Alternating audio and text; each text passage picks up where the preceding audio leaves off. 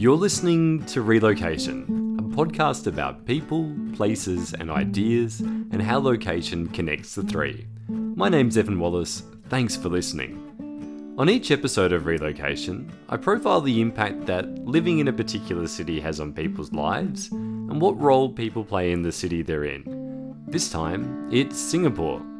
Singapore is one of the wealthiest countries in the world. It's a truly international city state and a country riddled with complexity.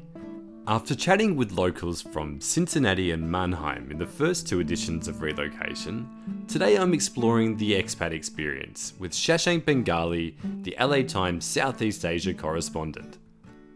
I found that you know, to, to be able to do my job, um, I've really got to stay focused on, you know, what's happening in the region that I cover. You know, so I've got to really stay focused on, um, you know, what lessons um, uh, can we can we derive from what Asian countries are doing uh, because the outbreak came here first.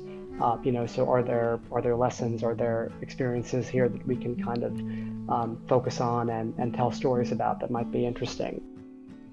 That's Shashank Bengali talking about being based in Singapore. In my conversation with Shashank, we talked about living in Singapore under the spectre of COVID 19, what it's like to be an American in Singapore, and some of the contrasts between the two societies. Let's get underway. So it's Friday, the 24th of April, and just 10 a.m. in your part of the world, Shashank Bengali. Um, thank you so much for joining me today. What sort of Singapore have you woken up to today? Well, uh, Evan, we're uh, in the second week, uh, near the end of the second week of our uh, what's turning out to be a two-month uh, lockdown. Uh, they don't call it a lockdown in Singapore. The, the, official term is circuit breaker, but effectively we're on a, a partial lockdown. all non-essential businesses are shut. People are being told to stay home as much as possible, uh, with the exception of sort of going out and, and running, taking you know jogs and on the streets. You're meant to be wearing masks at all times. If you do go out, all the schools are shut. So we are uh, very much hunkering down for you know an extended period of of uh, sheltering in place.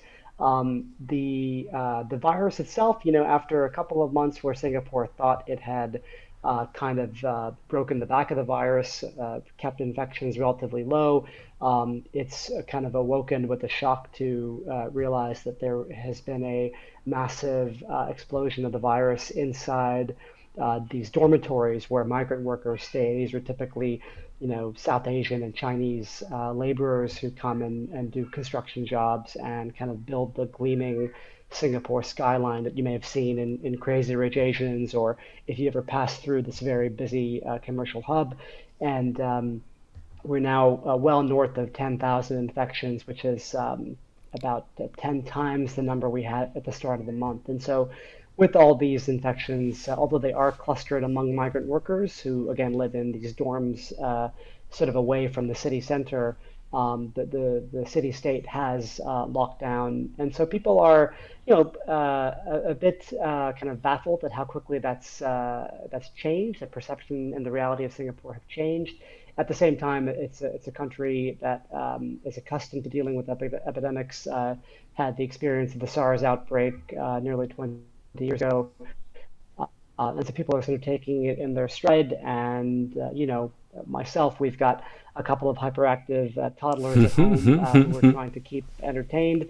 Um, so work is a bit of a challenge, but my wife and I are, are managing as best we can. So uh, all in all, uh, you know, can't complain too much. You mentioned that people are feeling a bit baffled and and quite shocked, and it is a fascinating story how one moment a country can be uh, leading the way or perceived to be leading the way in terms of having a, a really effective response against COVID 19 and now it's uh, coming under attention for, for all the all the wrong reasons. I'm just wondering if you could speak t- uh, a little bit more generally about how the mood is right now on the ground in Singapore. How, how do you think people people are faring? People are coping um, uh, uh as um, as they enter a very new reality.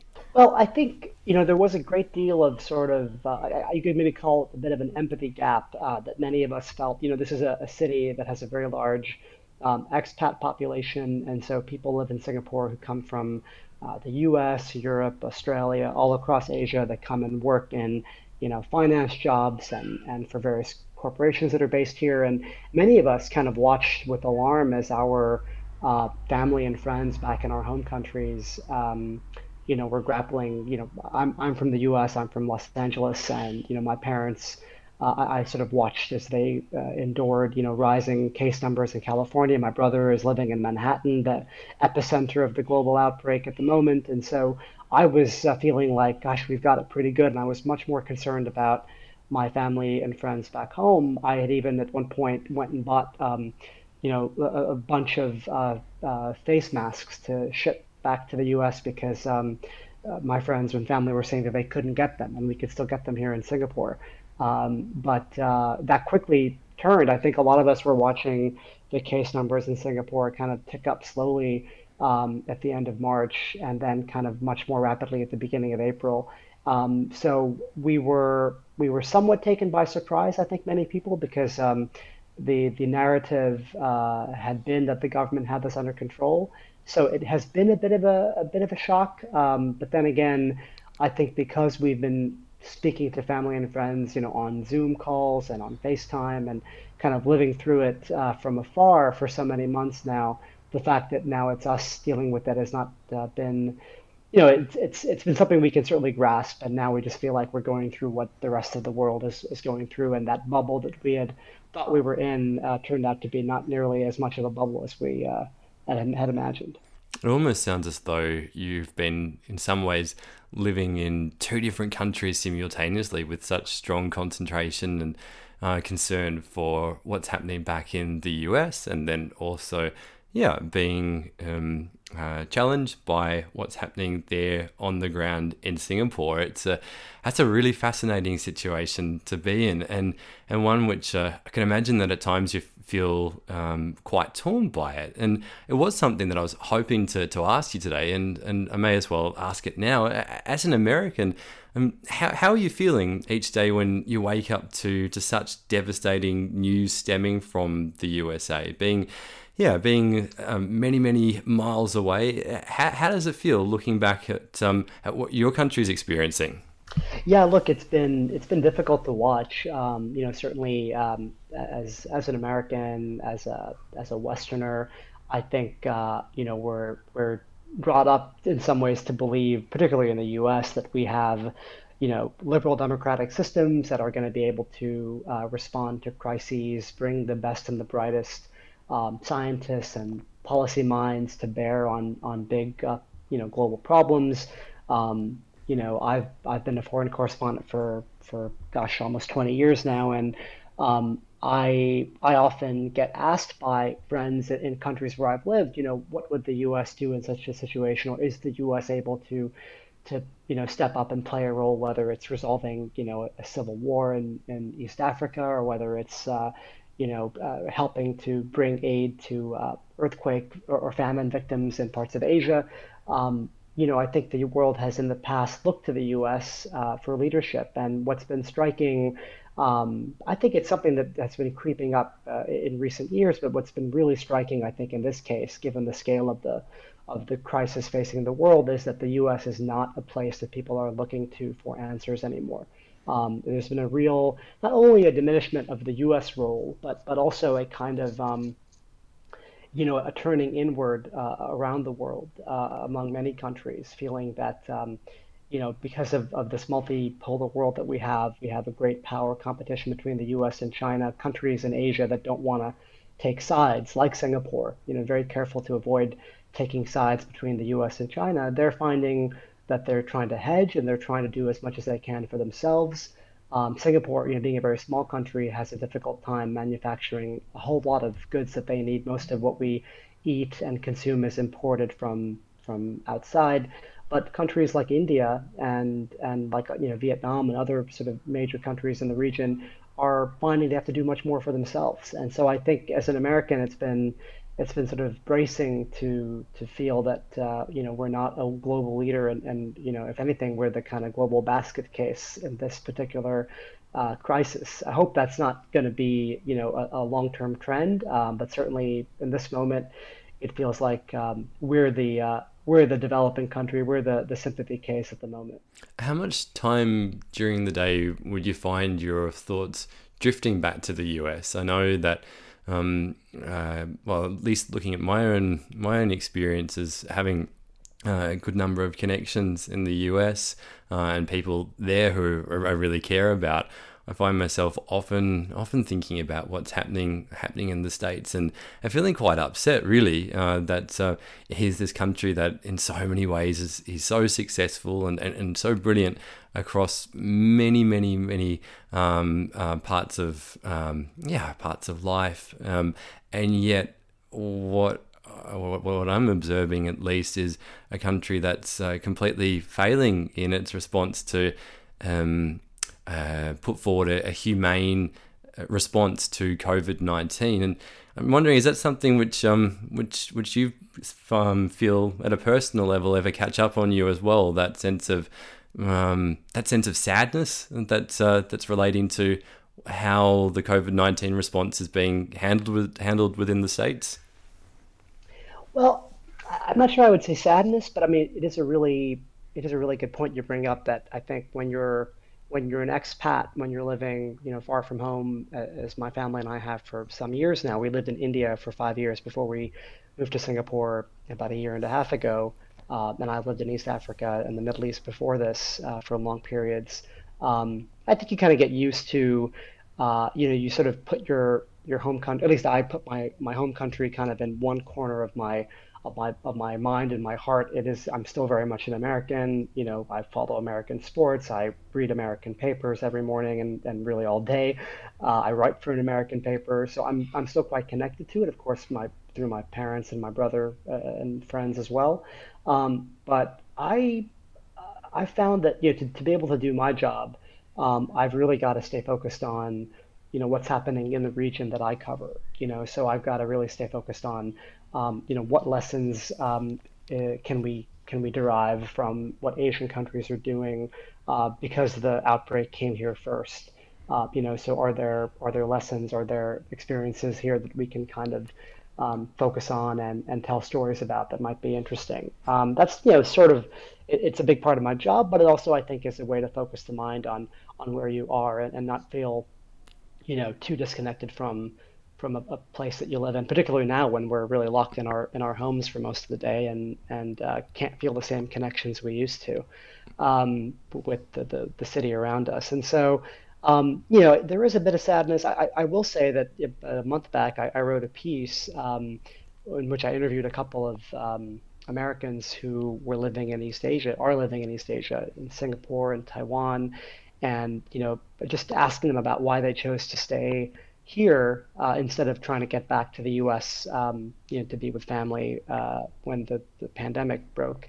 And a lot of them said that they just felt safer um, in Asia because you know America was kind of a mess. And so that I think was, um, and when I spoke to those folks, um, it definitely felt some sadness, some some disappointment um, at kind of the, the fact that they had, to, they had to make that choice and that it, frankly wasn't that difficult of a choice if, if their parents were healthy. These were folks in their you know 20s 30s 40s if they felt like their parents were healthy enough uh, and could could ride out the storm on their own uh, then they would stay where they were in Singapore Taiwan or um, or Vietnam uh, you know. So uh, yeah I think it's it's something that expats uh, struggle with you know maintaining those connections. Um, I've I've just found that um, uh, staying focused on on where we live and managing what's happening in Singapore is maybe one way to cope. And so, a really, really interesting philosophy that you've uh, talked about there. Thanks for sharing that, Shashank. Um, you mentioned that you've been in Singapore since uh, 2018. Had you spent much time in Singapore before you moved there? I really hadn't. I, I had, in fact, I, I when the the job uh, kind of became a possibility, we, the LA Times decided to open uh, bureau in Singapore in 2018. We, we had been bought by a, uh, a new owner who wanted to invest, uh, thankfully, in, in news gathering, particularly in, in coverage of Asia, where you know we have a large readership in California that's very connected to Asia by, by trade, by family links, by culture, by affinity, by food, of course. um, we opened a reopened a bureau in, in South Korea, and we opened a new bureau in Singapore to focus on Southeast Asia. And I hadn't really thought much about Singapore. I never really thought of it as a, a place I'd want to live. I visited when I was a kid, kind of you know flying through on the way to visit family in India, where my parents are from. Um, had been here once to visit um, a friend who was living here. Um, I've been struck by uh, just I think everyone knows of Singapore as a, a very efficient, uh, you know, well-run, clean um, city, hyper modern, and all those things. Um, there actually is a lot more. Um, there is a bit of grit to it that I didn't expect. If you know where to look. Oh, t- t- tell me, tell me, tell me more about that. I'm, I'm interested. I mean, how how have your views of the city changed since uh, since you moved there? So you've said uh, that there's uh, a bit more grit than you'd expected. Tell yeah, tell me more. Well, I think, I mean, first of all, it's um, ethnically quite diverse, as, as people probably know. You know, there's a large, uh, not only the large kind of ethnic Chinese population, which is the dominant ethnicity, but uh, Malays and uh, Indians and, um, you know, other groups and, and, and uh, expats uh, from other parts of the world who've, you know, lived here for very long times. Um, it, there is there are kind of enclaves and there are interesting neighborhoods and there's beautiful old shop houses that have been converted into interesting spaces. There's um, you know quite uh, a good uh, food scene. You know lots of good uh, food from across Asia. Um, you know there's there's sort of a budding art scene. It's it's nothing like you might uh, find in in, in Melbourne or uh, you know in, in New York or London, but it's uh, it's a small place that, that I think is trying to to kind of reach for a, a bit a bit more um, uh, in terms of culture, and so it's an interesting time to be here. It, it's certainly more dynamic than it was ten years ago, according to what everyone tells me. Um, and I, you know, I'm lucky I get to travel for my job, so I, I travel around Southeast Asia, and so uh, you're never too far from from places that are that are uh, you know much more uh, rough and tumble. So if you need a bit of uh, if you need a bit of, of that, then you can just hop on a plane and, and get somewhere like that. But um, no, I found it to be to be a quite a quite a surprising place in, in many ways. A lot of people have their own very distinct stereotypes of Singapore. I know I definitely did um, before. Um, yeah, before I went there, I've only been to Singapore the once, and I was there for about four or five days um, before I was um, venturing off to Germany to spend a, a couple of years there. Um, and I really, really liked the sort of um, bumbly nature of the city. I thought it was a place where there was. Uh, yeah, a sense of people really um, uh, easing along uh, in a way that um, that challenged the stereotype that I had of the of the of the city as being one which would have been presumably what I thought could be very very business focused, very very straight and narrow. But I think I found the ease of the city something uh, quite surprising um, uh, when I was lucky enough to spend a, a very short window there, um, and also just how how unique it felt compared to other places within Southeast Asia that I'd visited um, prior to being in Singapore. And seeing that you spend so much time working and, and traveling around different parts of, of Southeast Asia and uh, you've lived in India most recently, I'm wondering if you could expand on what you think makes it unique as a, as a country in Southeast Asia. Right. I mean, I, think it's everything you said is true. It, it is, um, you know, it is certainly a different uh, place from any other city in, in, in the region. Um, you know, we lived in, in Bombay uh, for, for five years or so, and then we had kids, and, and, you know, the stuff that was exciting about Bombay when my wife and I moved there you know the, the, chaos, the color, the noise, the festivals, the food, all that became a little bit trickier once you've got. So we had twin twin toddlers. Uh, you know, they uh, of course they were born there, and suddenly dealing with uh, you know getting them out for walks and getting them in anywhere in the car and traffic suddenly became a bit uh, a bit difficult. Um, so we were quite happy to move to a place that, as you said, has um, it's just very easy. You know the the whole system uh, of, of, the of the of the city in Singapore is just efficient. Um, you're anywhere you need to be, and we're lucky enough to live sort of near the city center, and I'm anywhere I need to be in, you know, 15 minutes. Uh, you know, if I take the bus, it's 20 minutes. If I splurge on a on a grab or a taxi, it's you know five minutes. Um, uh, I suddenly, when I moved here, realized that I had a lot more time because I wasn't spending an hour in the car as you might do in in Bombay trying to get uh, you know even a couple of kilometers. Um, so suddenly had a lot more time to spend, and I could actually finish with work by 5 p.m. and get home and and play with my kids for a bit. So that was quite nice. Um, and that is quite nice. I think one thing that you have to guard against a bit, particularly if you're um, someone who's you know trying to think about the city and report on it critically, is not to get lulled into uh, that you know comfort zone um, and sort of uh, you get a bit too uh, happy with how easy things are. And I think that may be one reason why a lot of us, um, uh, you know, were a bit late to to report on this uh, large cluster of infections, uh, you know, COVID infections um, among migrant workers, because you know we see them. We know the reality of the city is that there's a huge migrant worker population, uh, both you know working, you know, men who typically work in construction and those kinds of jobs, and then women who, uh, particularly in comparison to other cities in the region, that we we neglect the the very uh, you know very sort of uh, difficult realities of, of, of uh, uh, what actually undergirds that uh, that ease, and, and that is um, you know a system of third world labor that is um, you know quite different from what uh, what the rest of the city is for for the rest of us. Can you talk a little bit more about that? I mean, Singapore is is famous for being such a, a wealthy a wealthy country. It's a place that uh, invests significantly internationally, but as you've pointed out with the COVID nineteen crisis that's at play, it's really um, shone the light on Singapore for um, yeah, for that underbelly of inequality that exists. Just wondering if you could sort of, um, yeah, speak to what sort of role that, um, um, as, as, as you described, as sort of a third world international labour plays in um, uh, allowing the city to be uh, the city that it is.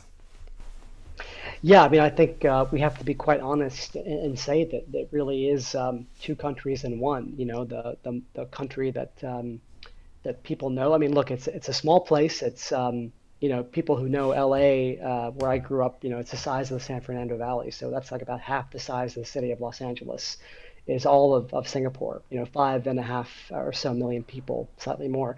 But the um, the large population of migrant workers, you know, almost one million uh, foreign workers on, on work visas are not counted as part of the population. They're a huge chunk of the labor force. Um, and I think what we're seeing, what we've been reminded uh, in this crisis, is that they are living in a totally different reality. You know, they are the, the folks who have built the, the, the high rises, they've built the hotels, they've built the, the incredible public housing stock uh, and that, you know, the vast majority of Singaporeans live in that, that kind of assures Singaporeans a very high standard of living because almost everybody has public housing, has access to you know a, a clean and and sizable uh, you know place to live. Um, all of that is is you know the result of this uh, massive uh, population of migrant workers who you know earn uh, you know one eighth roughly uh, what uh, the average um, Singaporean earns, and and far far less than what expatriates, you know, people who work in high finance jobs uh, earn. You know, it was very stark to, to point out that um, when uh, Singaporeans who were living overseas or, or who had been overseas during the outbreak were, you know, they flew back home to Singapore in March as borders began to shut. Many of them were uh, put up in, uh, you know, uh, luxury resorts, five star resorts on, on Sentosa Island, which is kind of like the, the resort island of Singapore. Um, meanwhile, you know, uh, so they're living in these these nice hotel rooms, and yeah, they're they're sheltering in place, and they're not able to go to the pool or the gym, but they're they're in these resorts, and and then migrant workers who have been infected are going back to their dorms, um, you know, where uh, there's living in bunk beds and, and 10, 20 people to a room at times. So it is a, a very much a tale of two cities, and I think um, we ignore that at our peril. And I think the government certainly overlooked how quickly um, you know that system could could come back to, to bite the country uh, in, in a, in a time when you've got a virus that spreads through human contact. You're listening to a conversation with Shashank Bengali, the Singapore based Southeast Asia correspondent for the LA Times. I'm Evan Wallace, and this is Relocation, a podcast about people, places, and ideas. After chatting with Shashank about what makes Singapore unique and his experiences as an American in the city, we spent the rest of the interview exploring some contrasting political realities. You're from a country that's famous for its participatory democracy, where every man and his dog, uh, um, at one stage or another, will come up for pre selection and votes go right down to the, the local school board uh, when election time rolls along within the state. I'm wondering if you could just elaborate on or talk to what political engagement in Singapore looks like. Well, you mean in terms of, of the Singaporean elections and that kind of thing? Oh, no, just um, I'm more interested in how maybe the average Singapore citizen engages with, yeah, engages with politics and engages with um, engages with the government. So, uh, as a contrast to to the states, which um, uh, which from a from this part of the world, it, it does seem to be a place where participatory democracy um, does flourish in, in, in many ways. What does um yeah what does engagement with government look like in Singapore? Well, so Singapore, you know, it's a, a one-party state. It's been ruled by the same party since independence, so more than half a century. Um, that the PAP, the party of, of Lee Kuan Yew, the, the sort of founder of, of the country, um, still retains almost you know total power. There is a very nominal opposition, but they're quite beleaguered and underfunded, and they face various um, roadblocks to advancement. You know, many of them are roadblocks erected by the the ruling party uh, through their control of of the uh, system of governing. Um, so there isn't really a participatory democracy in that sense. Uh, there isn't a free press either. You know, the the main media outlets are government run or government managed. Um, the sort of very small independent press uh, again faces uh, challenges of, of, funding and uh, occasional prosecution when they run afoul of, of uh, the lines the government has for coverage. Um, and so it's certainly not this type of system that um, we're used to, sort of a freewheeling democracy uh, that we might have in, in, in, the West or in Australia. What they have here that's, that is interesting is um, a really technocratic, uh, kind of benevolent um, authoritarianism, you might say. So, you know, Singapore's the, the bargain they've basically made with, with their citizens is that if you forego, if you're willing to kind of uh, forego some individual rights when it comes to political participation, free speech, free press, we will give you, um, you know, a, a, highly efficient, highly competent, uh, uh, functioning government. And so, you know, citizens are very active when it comes to expressing uh, concerns about things like public transit or public parks, public spaces. Um, you know, they expect the government when it comes to a crisis like like the coronavirus outbreak to be um, on top of things, to be transparent, to uh, provide uh, masks, and, and which the government did at the outset of this crisis. Uh they they expect, you know, highly functioning, highly competent ministers. Um, and so when you know, you, we've had instances, for example, the minister who is in charge of migrant labor um, has come in for a lot of flack um, online uh, in recent days because of the mismanagement of the outbreak in the, uh, the migrant worker dormitories. Um, she has been sharply criticized, and um, and that is sort of uh, what people expect. They expect their government uh, to perform well um, because that's the kind of deal that they've made. Taxes are, are quite low, um, but the expectation is that and and there isn't much of a social security net. You know, uh, you, will often find uh, people who are elderly, you know, working bussing tables at at um, hawker centers and, and working in supermarkets and things like that. People are expected to kind of work hard, fend for themselves. Um, the government is going to provide excellent public services, but um, you know you're kind of on your own when it comes to managing your household and your daily life. And so people kind of have that bargain, um, you know, where they get quite um, I, have been struck by how uh, happy people are to discuss, um, you know, not politics per se, but they are very happy to discuss um, things that are happening, uh, you know, the, the, the virus, um, relations with neighboring countries. Uh, people will get into those kinds of debates. They won't get into debates about, you know, who ought to be running the country, but they'll get into debates about what's happening outside the country. Thinking about that bargain that you refer to, how has that challenged you from a personal standpoint? So when you think about growing up within the context of being in a in a democracy, um, but not always uh, necessarily having um, uh, particularly effective government responses uh, and looking at uh, the states at the moment, um, a very questionable approach to uh, to technical um, and sound policy management. Um, You're very kind. Uh, questionable is about the nicest describe, but I, I do I do my I do my best. Um, and then um, and then and, and then being being in in Singapore where there is that political trade off that you've talked about. How, how do you feel or how about that at a at a at a personal level? And how how does it challenge you? Sort of being um, yeah growing up and you know um, being from from one political context and now being in Singapore and as, and as if you talked about uh, earlier, um, living in a very sort of uh, yeah, a very comfortable um, and very sort of uh, very competent setting.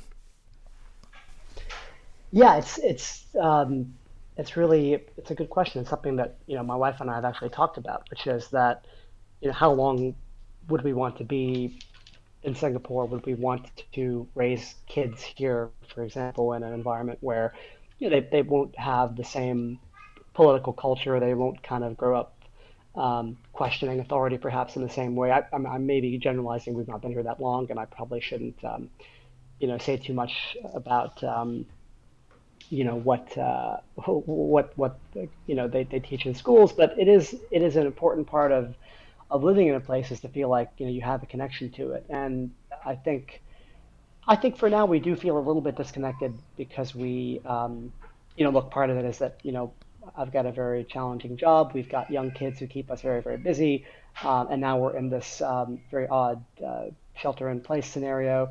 Um, I suspect if we're here for a long time, those questions that you raised would become um, much more acute because it would involve, you know, do, what do we want to raise our, our kids in, in that kind of environment? You know, um, it's um, it's something to think about. You know, it's um, as, a, as an expat, you kind of take these jobs sometimes, and you don't know how long you're going to be in a place. Um, you don't uh, you don't necessarily think you're going to get really attached to it. Um, but I know a lot of people who have come to Singapore, and, and because of the quality of life issues we've talked about, they kind of put a lot of those um, questions about uh, you know. Uh, politics and, and, and you know public life on hold because they, they feel like the rest of things are, are so good. It's so safe. I mean, it, it is really uh, the kind of place where you know my wife's left her phone in taxis a couple times now, uh, her iPhone, and I'm almost disappointed if we don't get it back. you know, it's that expectation is that things are, are going to be uh, you know safe and and um, there's almost no crime and so all that is very intoxicating. I think when when you've um, you know when you, you come from a country that is rife with school shootings and things like that. Um, having the, the safety of Singapore is quite nice. But I think it is a, a question that we'll be considering if we're here longer. Is that you know do we do we want to um, spend more time in this kind of a system that is not that it's any better or worse, but it is so different from what we grew up with as Americans. Um, and I think every expat family to some degree faces that that question. You've talked about the safety of the city and its multiculturalism and its proximity to other parts of Asia. But if you had to pinpoint it, what would you say is your favorite thing about Singapore? What, what do you love about the city, the country the most? Oh, that's a good question. Um, uh, I'll give you a couple of things I really like. Um, Fantastic. I, I, love the public transit. The, the public transit is uh, spectacularly efficient and cheap and clean and and it's as a, as a kid who grew up in Los Angeles where there is very little public transit to speak of. Um, I, I love a place you can get around by bus. I love any city that that's uh, you know got that kind of geography, um, and uh, so that's a really nice thing. Um, I I love the safety, as you said. I, I, love that there's playgrounds everywhere for our kids. Uh, there's beautiful green spaces. Um, there's you know, lovely gardens and uh, all those kinds of things that, uh, that, that you have access to. Um, the weather is I, I like warm places. I, I love I love the climate. Um, I love the, the fact that it has been influenced so much. It is such a melting pot of, of the region. You can find good food from from any um, uh, any part of, of South Asia, Southeast Asia, and Singapore. I, I, I would say it's.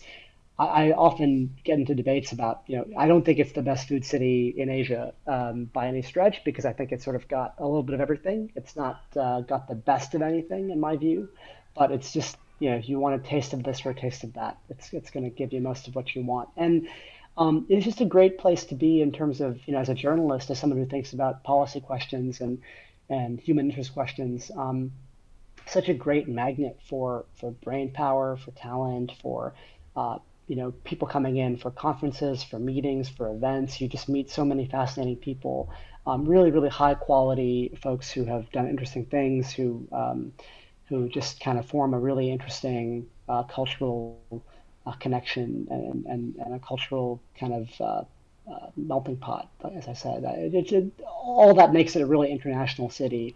Um, and really, you know, someone pointed out to me once, um, this is a city that is a, a, really an Asian city. I mean, it's not a city in the mold of, of, of a Western or European city. It's a city that um, was designed, uh, is totally inhabited by, and you know, it, it, it takes all its, its inspiration from from Asia. It's a city that was built by by people of this region, and so it doesn't really have to do things the way that that um, you know uh, New York or, or London uh, would. So I, I, like all that about it, and it makes I, I, think as somebody who has roots in this part of the world, it's nice I think for our family to see that um, you know you can build a truly world class city um, in in, a, in this part of the world, and it doesn't have to be um, that much like uh, cities elsewhere. Shashank Bengali, it's been an absolute pleasure chatting today. Thank you so much for spending some time and shedding um, some light on Singapore. My pleasure. It's been really great talking with you. You've been listening to Relocation, a podcast about people, places, and ideas, and how location connects the three. On today's show, it was Shashank Bengali and Singapore. My name's Evan Wallace, and I'll see you somewhere in the world next time.